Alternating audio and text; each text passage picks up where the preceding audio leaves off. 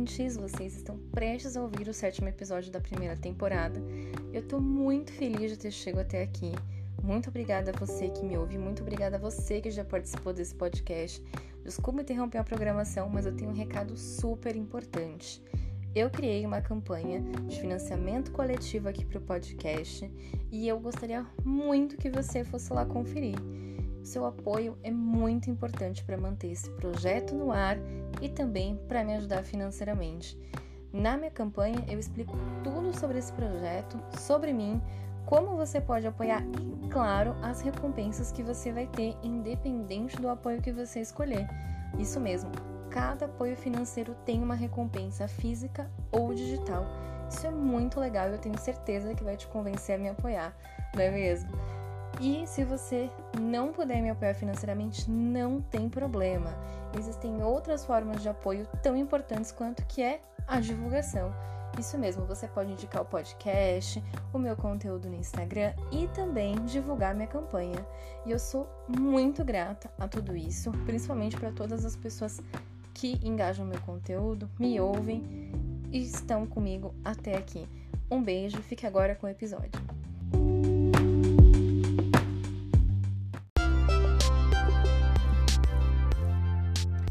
Olá, eu sou Isabela Sampaio e você está ouvindo meu podcast Rádio Lesbos, um podcast feito por uma mulher lésbica para entreter e informar outras mulheres lésbicas. Seja bem-vinda! Olá, ouvintes! No episódio de hoje, nós vamos para o segundo episódio da série sobre saúde mental e suas demandas. Essa série busca trazer questionamento, reflexões e, acima de tudo, te incentivar a cuidar da sua saúde mental se a cabeça está doente, o corpo também padece. Eu não levei isso muito a sério em 2020 e a vida cobrou, e cobrou bem caro. Tive um colapso nervoso e fiquei derrubada na última semana do ano. Depois, tive crises severas de ansiedade e, por fim, o cansaço tomou conta, junto com o desânimo, e a situação, que já estava ruim, só foi ladeira abaixo. Mas eu tive uma luz no fim do túnel e agora estou encaminhada para os profissionais necessários, como um psiquiatra e uma nutricionista, é muito importante que você não negligencie a sua saúde e cuide dela como um todo, mente e corpo. A convidada de hoje é a Maele, ela é psicóloga e sapatão, uma pessoa incrível. Eu decidi convidá-la para participar dessa série sobre saúde mental, porque acredito que ter a visão de um profissional é a melhor opção. Ela atende adolescentes e adultos. A vertente de atendimento que ela segue é a gestáltica, os atendimentos podem ser presenciais ou online, e ela foi uma das psicólogas que eu indiquei no Instagram. Se você não viu, dá uma olhada no post, aproveita para começar a seguir ela e também, quem sabe, agendar sua sessão de terapia, se você ainda não faz. Eu conheci ela em 2017 na internet e a gente nunca se conheceu pessoalmente, infelizmente, mas sempre acompanhamos a vida uma da outra. E quando eu comecei a minha relação atual, ela foi uma das pessoas que comemorou por mim que enfim estava tendo algo saudável e bacana. Isso é uma coisa que me marcou para sempre. Mas deixando de lado o sentimentalismo, vamos ao que interessa. E aí, Ma, como que você tá? Isa, estou muito bem, e você? Eu tô bem também. Obrigada por perguntar. Eu queria agradecer você por ter aceitado o convite. Eu sei que é difícil aí bater horário, agenda, mas é, você foi muito gentil, disponibilizou o seu tempo e eu espero que você goste desse episódio tanto quanto eu. Eu que agradeço, fiquei muito feliz com o seu convite e também com a proposta do podcast. Acho que, assim como você mencionou, é importante que a gente esteja nessas discussões justamente aliadas às pessoas que representam, né, aos grupos que representam, mas também aos profissionais que trazem aí todo o aporte teórico necessário. Com certeza. É, eu quis trazer você, não só como profissional, mas também como uma mulher lésbica, porque é muito importante que a gente destaque profissionais de qualquer área que façam parte desse grupo específico, ou lésbicas, ou bissexuais, enfim, porque a gente sabe que é um grupo que está aí mais vulnerável, que tem menos oportunidade, que está menos presente nas faculdades, que tem menos sucesso profissional, né, por conta do preconceito. E eu quis trazer você também por conta disso, sabe, para dar uma luz aí para quem está é, um pouco perdido nessa questão, um pouco receoso de dar vida para os seus sonhos. E eu gostaria que você contasse é, um pouco aqui para gente como que foi para você perceber, decidir que você queria ser psicóloga e quando você teve esse estalo, assim, como que foi escolher a sua abordagem e a sua área de atuação? Bom, Isa, eu sempre falo que eu gostaria de ter uma história super romântica e, e de novela sobre a minha história com a psicologia, mas a minha história com a psicologia começou bem simples. Eu era de um outro ramo, do ramo óptico, né, por conta da influência dos meus pais, até que a minha melhor amiga da época falou: Ah, vou começar a psicologia. E eu sempre ouvi de muitas pessoas: você tem cara de psicóloga, você parece psicóloga, você dá ótimos conselhos, porque as pessoas ligam muito, né? Psicologia é conselho, a gente sabe que não é isso, mas quando eu era criança, muita gente associava a essa questão. E aí ela falou que ia começar, ia numa faculdade que meu primo já se formou, em engenharia. E eu pensei, pô, a faculdade é boa, meu primo, primo já se formou, eu não tô tão feliz nessa área virei assim para meus pais e falei, vou fazer psicologia também. E comecei a fazer psicologia. Só que eu fui me apaixonando, então eu escolhi a psicologia assim com uma, um argumento bem prático de, ah, uma faculdade legal, não estou feliz onde eu tô, vou começar a fazer, tem uma rede de apoio, né, que era minha minha melhor amiga na época, comecei junto com ela, uh, e eu fui me apaixonando cada vez mais, então era até engraçado, porque meu pai achava que eu estava fazendo por influência, e, e, não, não era influência, mas era uma rede de apoio muito importante para mim. Né? E, inclusive, rede de, de, apoio é uma coisa que vai aparecer mais para frente aqui, nesse episódio. E eu creio que isso é uma coisa essencial em qualquer área da nossa vida. Mas, enfim, e a partir disso, também a Gestalt me escolheu. Tive muita psicanálise, eu tive muita comportamental. Eu já fui a, a gente chama de rata de comportamental, era apaixonada por Skinner, coisa de desenhar camiseta com a frase do Skinner, mais ou menos no terceiro ano. E eu falei, cara, é isso. É isso, é a Gestalt que preenche as lacunas que eu tinha com comportamental, é a Gestalt que casa com a minha visão de, de pessoa, minha visão de mundo. Então eu sempre digo de uma maneira até clichê, que foi a Gestalt que me escolheu. E a minha área de atuação, eu sou apaixonada pela área social, mas a área clínica, muita coisa, me surpreendeu muita coisa. Não vou mentir de falar que também é uma área em que os psicólogos e psicólogas escolhem, porque é uma área que está mais acessível uh, no mercado de trabalho para a gente, quando a gente se forma e tal. A gente tem mais autonomia para entrar nessa área. Uh, não é mais fácil, né? Às vezes as, as, pessoas confundem quando eu digo isso, sobre essa acessibilidade, as pessoas confundem com facilidade e infelizmente não é fácil. É que também me, me enriquece muito enquanto profissional, enquanto pessoa, é, onde eu também consigo ter essa minha visão social. Uh, algumas pessoas têm dúvida, né, se dá para ter um olhar social na clínica, você deve ter um olhar social na clínica. Então, é a área que eu estou atuando, mas a área do meu, assim, do meu sonho de consumo é, para um dia conseguir conciliar com a clínica, né? Porque a clínica é um lugar que não penso em abandonar, eu gosto também. É também a área social, eu nunca esqueço de mencioná-la. Olha, eu amei essa história, mas eu vou confiscar que a sua carteirinha de psicóloga você foi cancelada porque acabaram de me avisar que só pode ser psicólogo quem tem uma história emocionante com a psicologia, tá? Então aqui acabou para você, pode entregar o seu CRP e tá tudo certo. É, eu tô ferrado nessa questão, porque realmente não, não é de. Ah, eu tive um sonho e no sonho um anjo falou para eu ser psicóloga. Infelizmente, eu não passei por isso.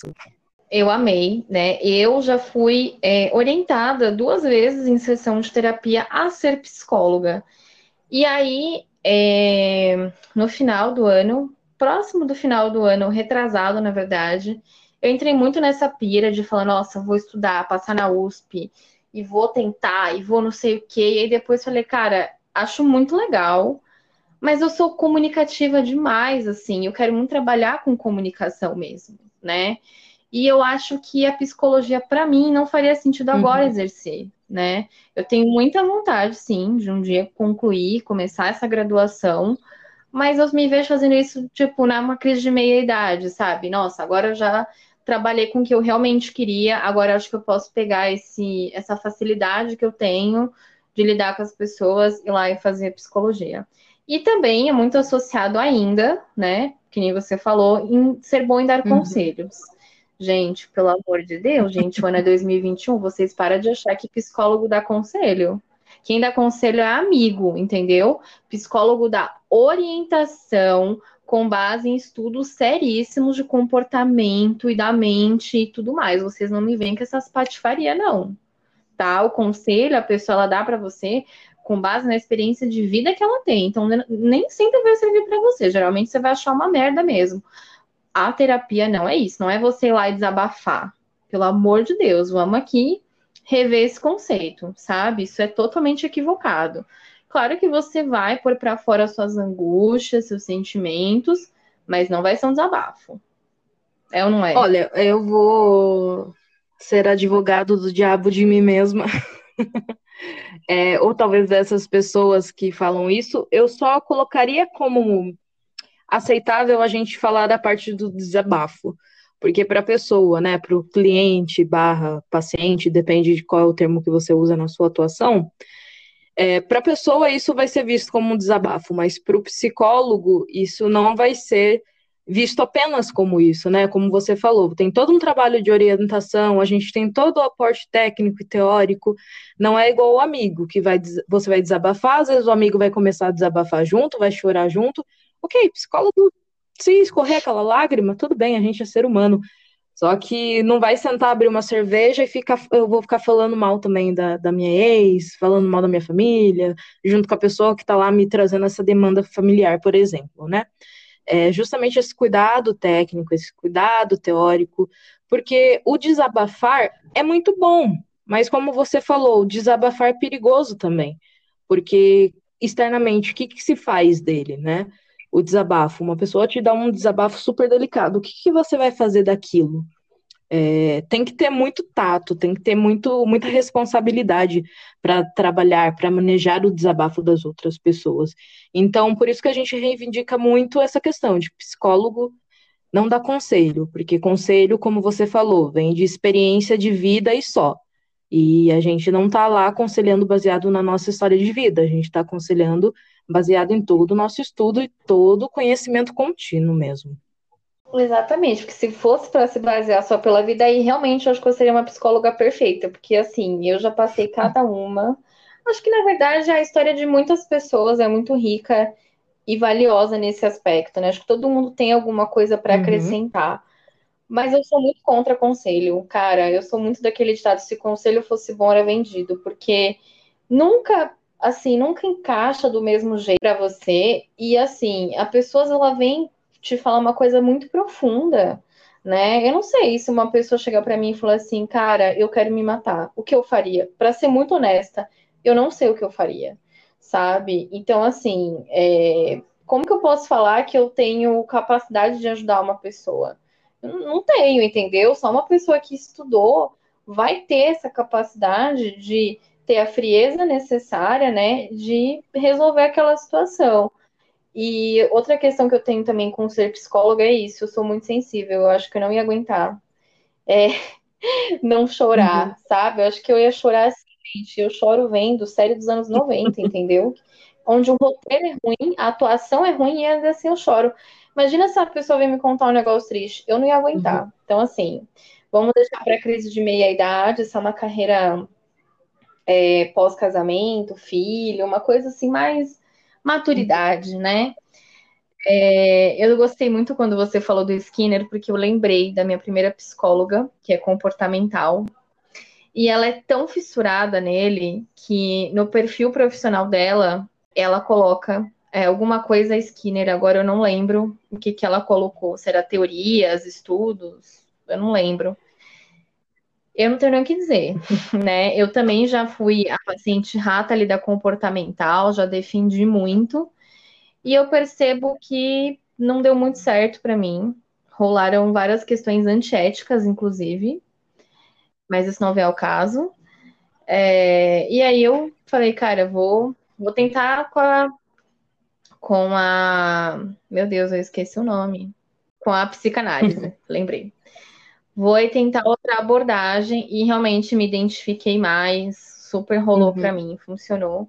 Minha psicóloga é, em, em, em foi bom.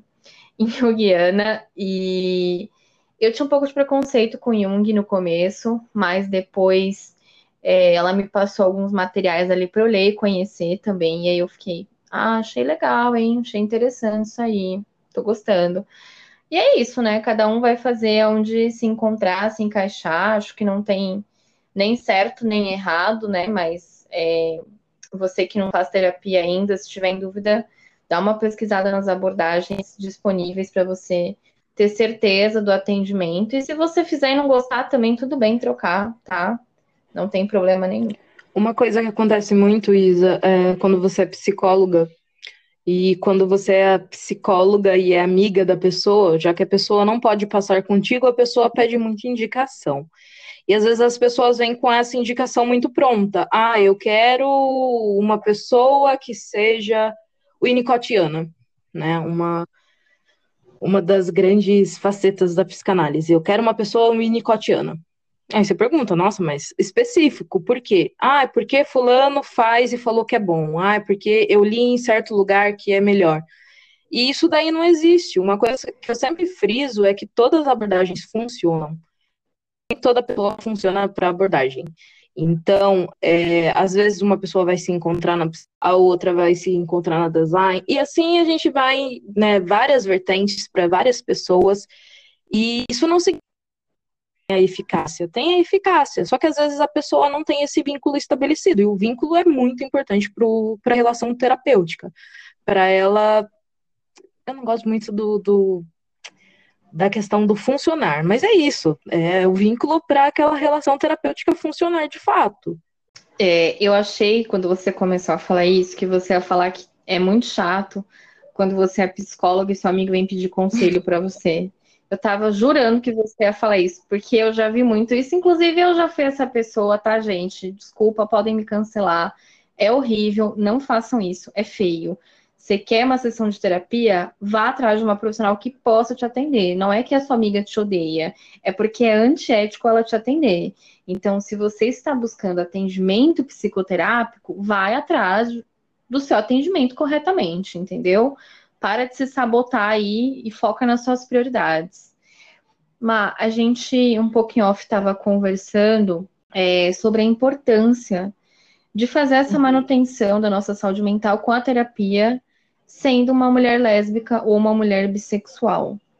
É, qual a importância disso para você enquanto psicóloga, mas também enquanto paciente? Bom, é, eu gostaria de começar falando que a importância da psicoterapia é para quem julga a psicoterapia importante.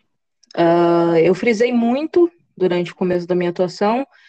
Todo mundo deve fazer psicoterapia, faça terapia. E eu fui percebendo que eu estava entrando num discurso muito também decorado.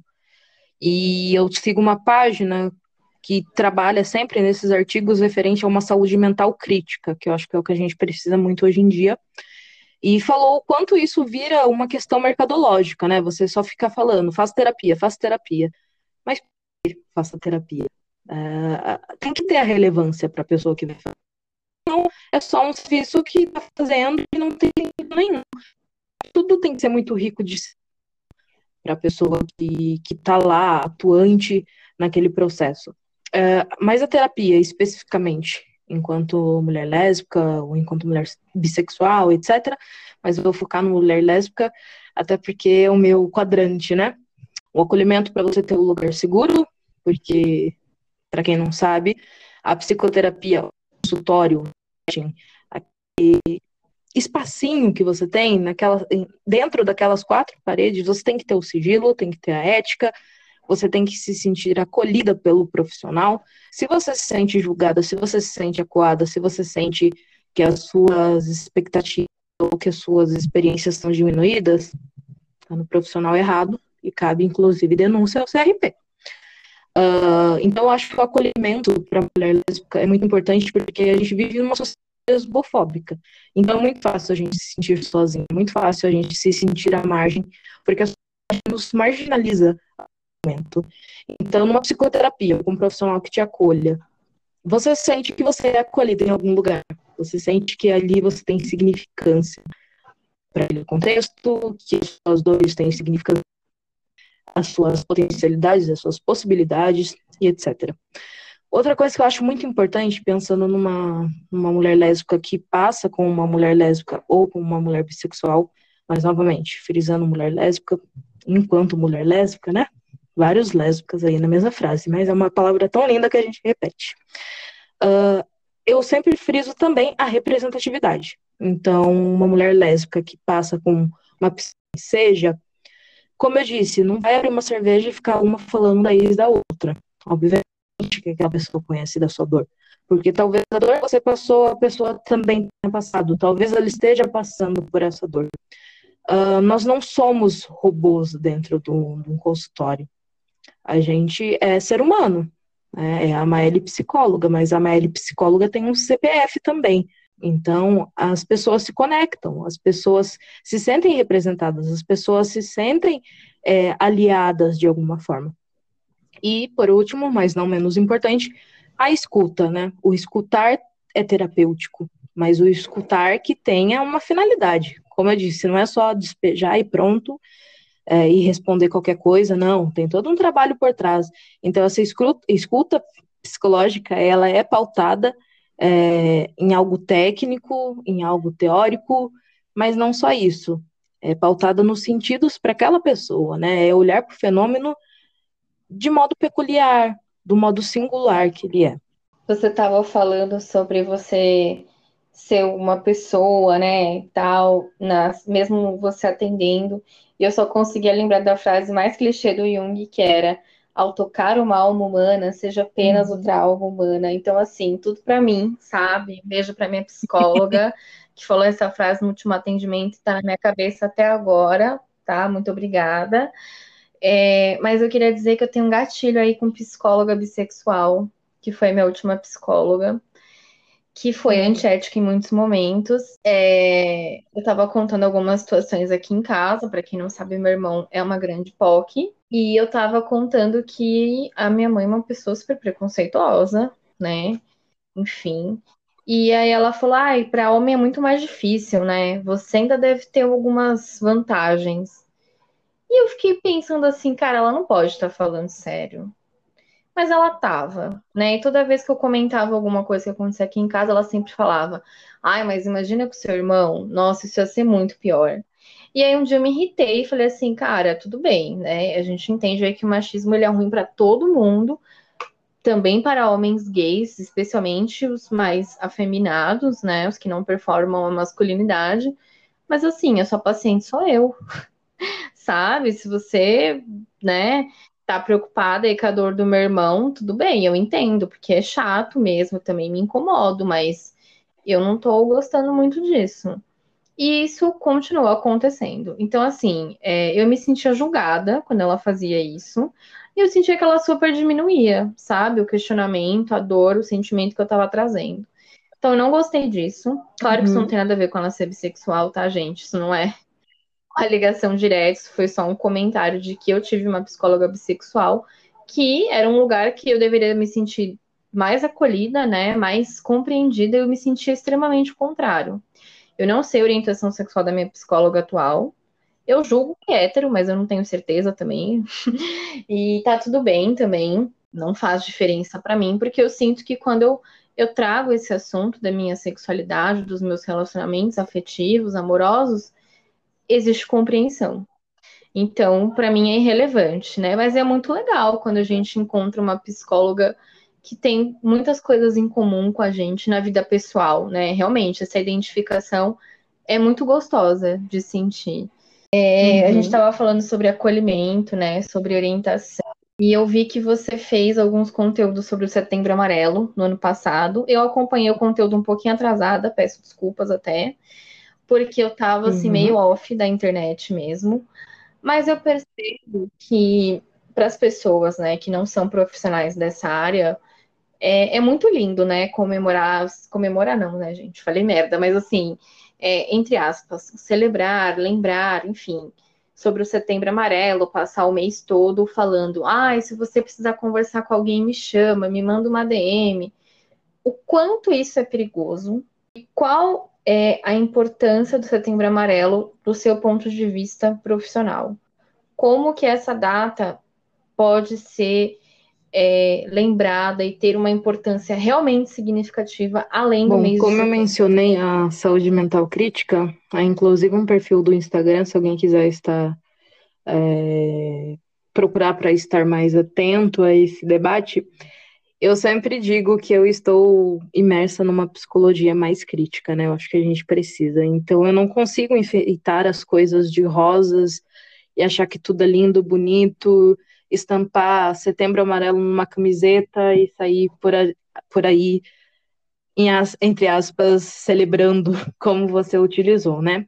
É, mas antes disso, eu quero mencionar uma coisa sobre a profissional que você escolheu. Realmente, não tem nada a ver com a, com a orientação dela, teve a ver mesmo com uma falta de tato, né? Uma diminuição da tua dor, uma invalidação do que você estava sentindo. E esse é o momento que a gente fala, esse é o gatilho para trocar de profissional.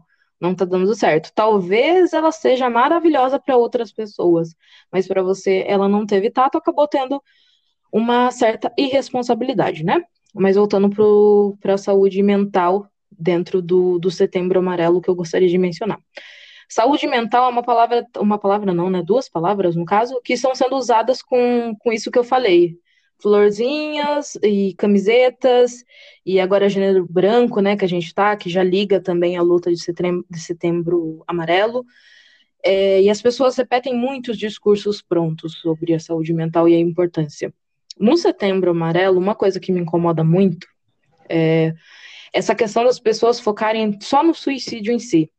Nossa, Melly, mas setembro amarelo é para a gente focar no suicídio, não só nele. É para a gente focar em tudo que tange a discussão do suicídio, né? E o suicídio, ele não acontece só naquele ato. Ele acontece antes de tudo isso, durante tudo isso e após tudo isso.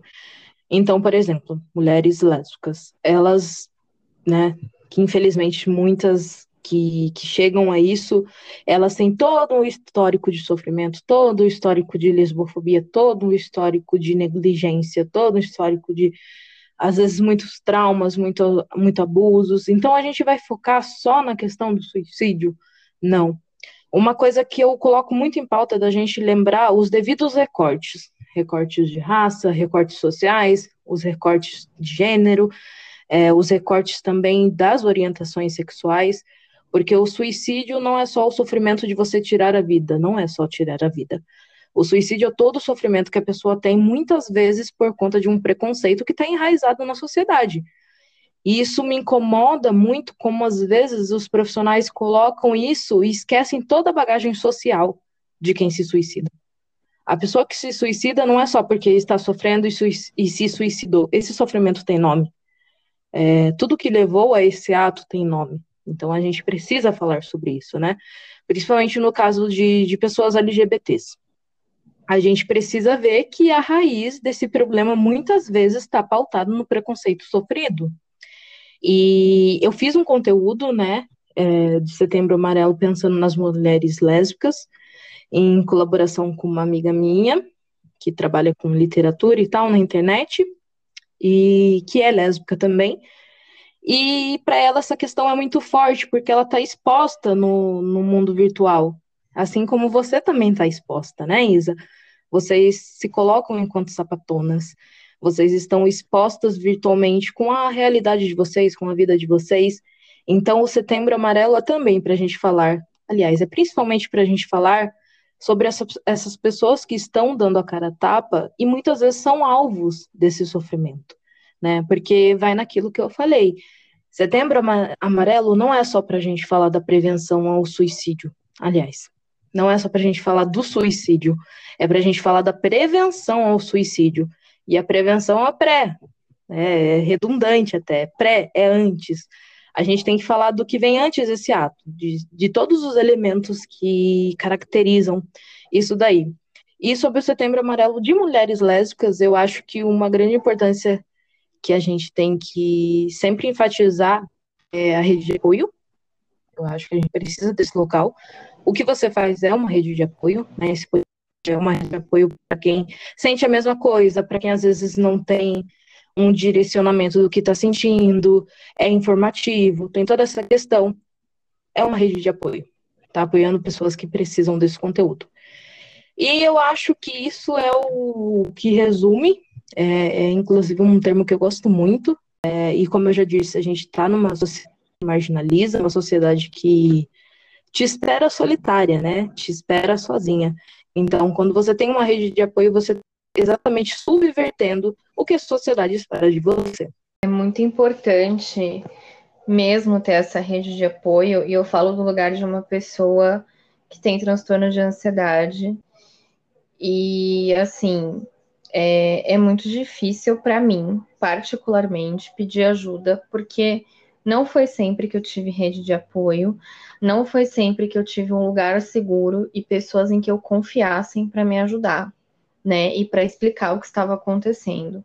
E quando isso aconteceu, foi muito importante para mim também entender que eu não estou sozinha, né? Porque é muito solitário, né? Você ter algum transtorno. Eu acredito é, que para outros transtornos, cada um deve se sentir de uma forma, enfim, em níveis diferentes também mas é muito solitário, porque às vezes nem você sabe como ter o controle da situação e se acalmar durante uma crise. E aí eu acabei tendo a sorte de, com o meu relacionamento, ganhar amigos novos também e amigas muito dispostas a me acolher. É, e ajudar que eu digo, gente, na verdade é dar um suporte, sabe? é falar, olha, talvez fosse bom que você é, conversasse mais com a sua psicóloga sobre isso, ou talvez fosse bom que você procurasse um outro profissional para te ajudar com essa questão.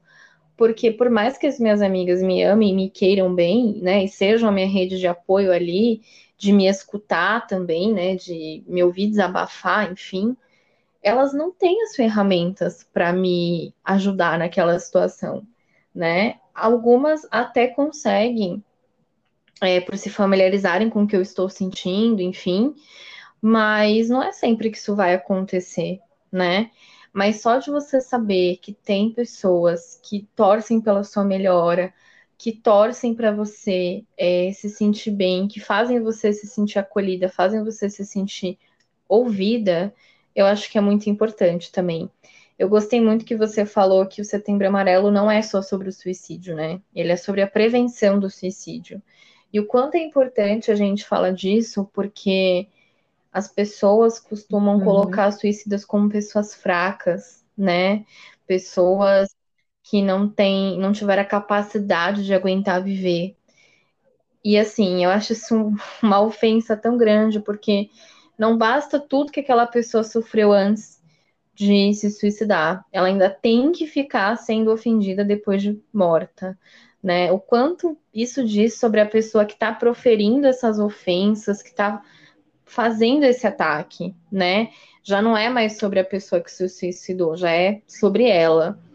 É, como você acha que, enquanto sociedade, quanto pessoas que querem ser responsáveis emocionalmente com as outras, a gente pode é, estar atento com uma pessoa que está passando por esse tipo de situação, né? Uma pessoa que está tendo pensamentos suicidas, uma pessoa que tem essa tendência mesmo é, de cometer esse ato. Como que a gente pode perceber os sinais e, não sei, dar uma orientação ou até mesmo contatar um profissional que vai resolver essa situação? Tem alguma é, eu sempre brinco que a gente não tem uma receita de bolo para a vida. Se a gente tivesse, seria muito mais fácil, mas a gente não tem. Então é uma, é uma questão bem complexa, mas eu acho que a gente pode levar alguns elementos em consideração.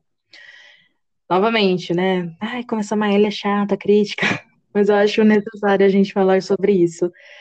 Primeira coisa, entender que você pode se compadecer de tudo isso, mas você não é um profissional. Ah, mas eu tô sofrendo porque meu amigo e tal, às vezes descobriu um transtorno, às vezes meu amigo está deprimido, às vezes está com uma ideação suicida. Primeiro, entender os seus limites, saber seu limite, saber que você não é um profissional, você é um amigo. Ponto. A partir disso, o que, que a gente pode fazer? Psicoeducação.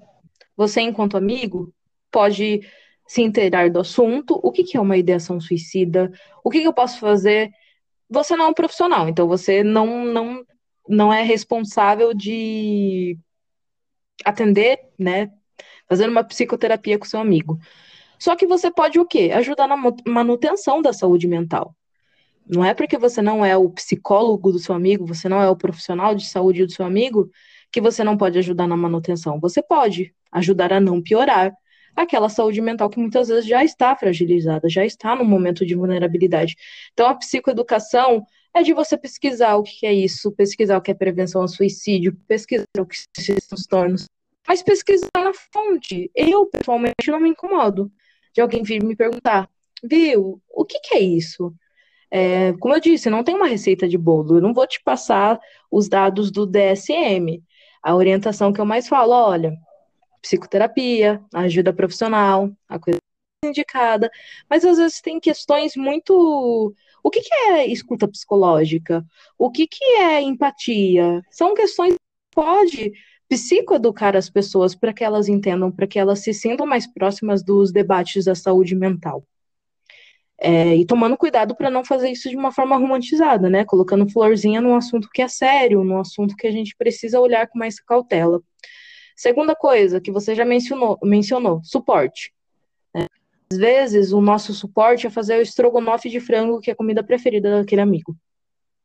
Nossa, mas que idiota. Não é idiota. Às vezes a gente espera que as questões psicológicas sejam envoltas por ouro e diamante. E não, às vezes as coisas são tão simples. Às vezes é você fazer a comida preferida do seu amigo. Às vezes é você mandar uma mensagem no WhatsApp pro seu amigo falando: "Eu tô aqui para você". Às vezes é você permitir o silêncio ao seu amigo, respeitar isso daí também. Então, não tem essa receita, porque depende muito de como cada personalidade, cada pessoa é, lida com isso. Você, por exemplo, mencionou a, a, o seu transtorno de ansiedade. Às vezes, numa crise de ansiedade, você pode ser aquela pessoa que quer um abraço apertado. Às vezes, você pode ser aquela pessoa que quer fechar a porta do quarto e ficar sozinha. E, e como que a gente sabe disso? Observando né? Mas eu acho muito importante. É... Aí o amigo pode aconselhar. Viu? E terapia? O que, que você acha? Olha, eu faço, eu acho legal. Por que, que você não marca uma sessão? Olha, eu vou com você no dia. É, eu passo te buscar. Ou vai para terapia, depois eu te pago um sorvete. É, sei lá. Se, você quer que eu procure para você, você tem alguma abordagem preferida? Ou a pergunta básica: você quer fazer terapia? Quero. Ah, tá. Por que, que você quer fazer? Ou se a pessoa falar, não quero fazer. Mas por que, que você não quer fazer? Não dá pra, também para a gente comprar a vontade da pessoa, né? É o entendimento. O suporte é o entendimento.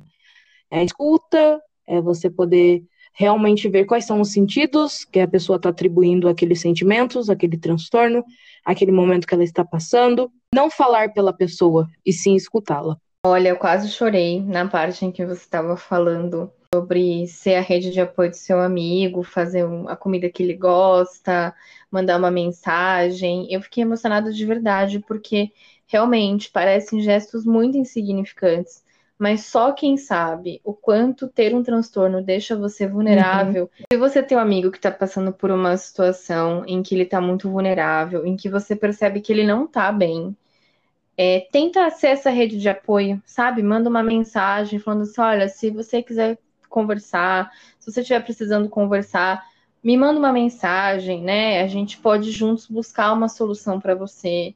Que é isso que a Maeli falou, de você orientar a pessoa a fazer terapia, né? Perguntar se ela tem esse interesse.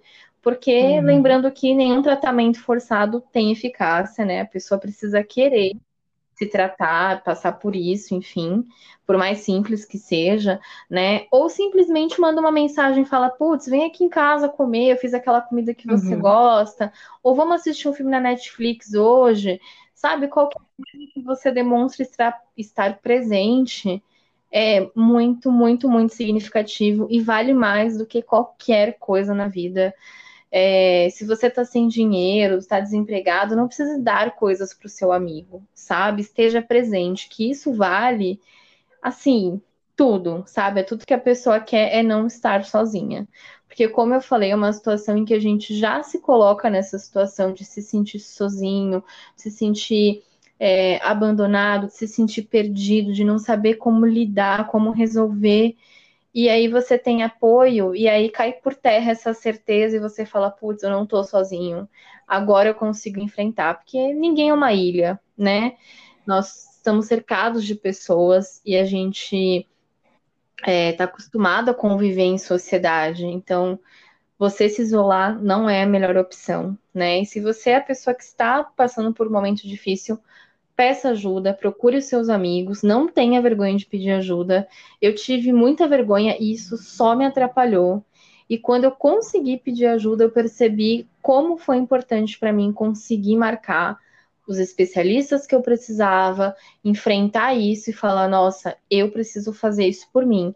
Não só porque eu quero melhorar, mas porque eu tenho apoio, porque essas pessoas se importam, porque elas estão reconhecendo que eu estou buscando uma melhora, né? E também é muito importante valorizar o esforço que a pessoa está fazendo, né? Seja, enfim, qualquer tratamento que seja, ou só de estar buscando alternativas, é muito legal você valorizar isso na pessoa, também dá uma estimulada, sabe? Para ela continuar é nesse caminho. Olha, eu amei nosso papo, esclareceu muitas coisas é, para mim, não só enquanto uma paciente de psicoterapia, mas também enquanto pessoa, ser humano.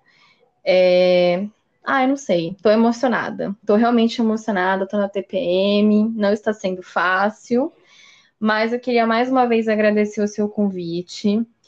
É, e agora é o momento de você divulgar aqui o seu trabalho, seu contato, se você quiser, a sua agenda, sua disponibilidade de atendimento. É, primeiramente, não, né? Segundamente, que eu acho que eu já agradeci, mas vou continuar agradecendo, porque esse espaço como eu disse, é uma rede de apoio, esse espaço é excepcional, esse espaço é necessário.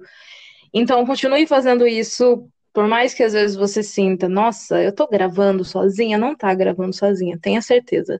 Tem gente te ouvindo, tem gente se sentindo representada, tem gente se sentindo com alguém, né? E essa união, essa rede de apoio, novamente eu mencionando termos que eu amo, essa rede de apoio tem muita relevância. Alguém ouviu o episódio de hoje, que saiu hoje, inclusive, na data que a gente está gravando isso, já saiu um que eu gravei sozinha. Então é isso. Obrigada por ser um é, Bom, vender meu peixe, né? É sempre difícil vender o peixe.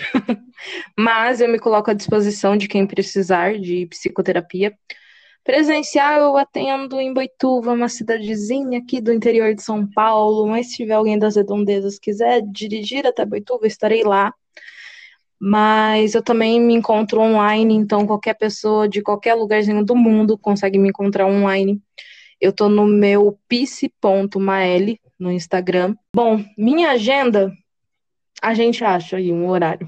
Eu eu acho que sempre dá um jeito, a gente sempre se, vai se adequando um ao contexto do outro. Eu acho que isso está muito acessível, então minha agenda está à disposição de vocês também. Me chama na DM, a gente conversa sobre isso. Às vezes as pessoas têm vergonha de perguntar como funciona, é, quanto que é, né? Eu não, até pelo meu código de ética, eu não falo publicamente meu valor, a gente conversa isso no individual e pensando também no contexto de cada um, né? Eu me disponho também a atendimentos sociais, pensando uh, na parte financeira da pessoa, no que ela tem para contribuir e também no que eu tenho para contribuir, né? É o que eu falo, essa relação horizontal. Então vocês me acham por lá. Tô sempre lá, posso demorar um pouquinho, mas respondo no final. É isso. Eu não vou conseguir parar de agradecer, tá, gente? Porque eu tô realmente emocionada com os elogios, com o reconhecimento, porque eu demorei muito tempo para lançar esse podcast.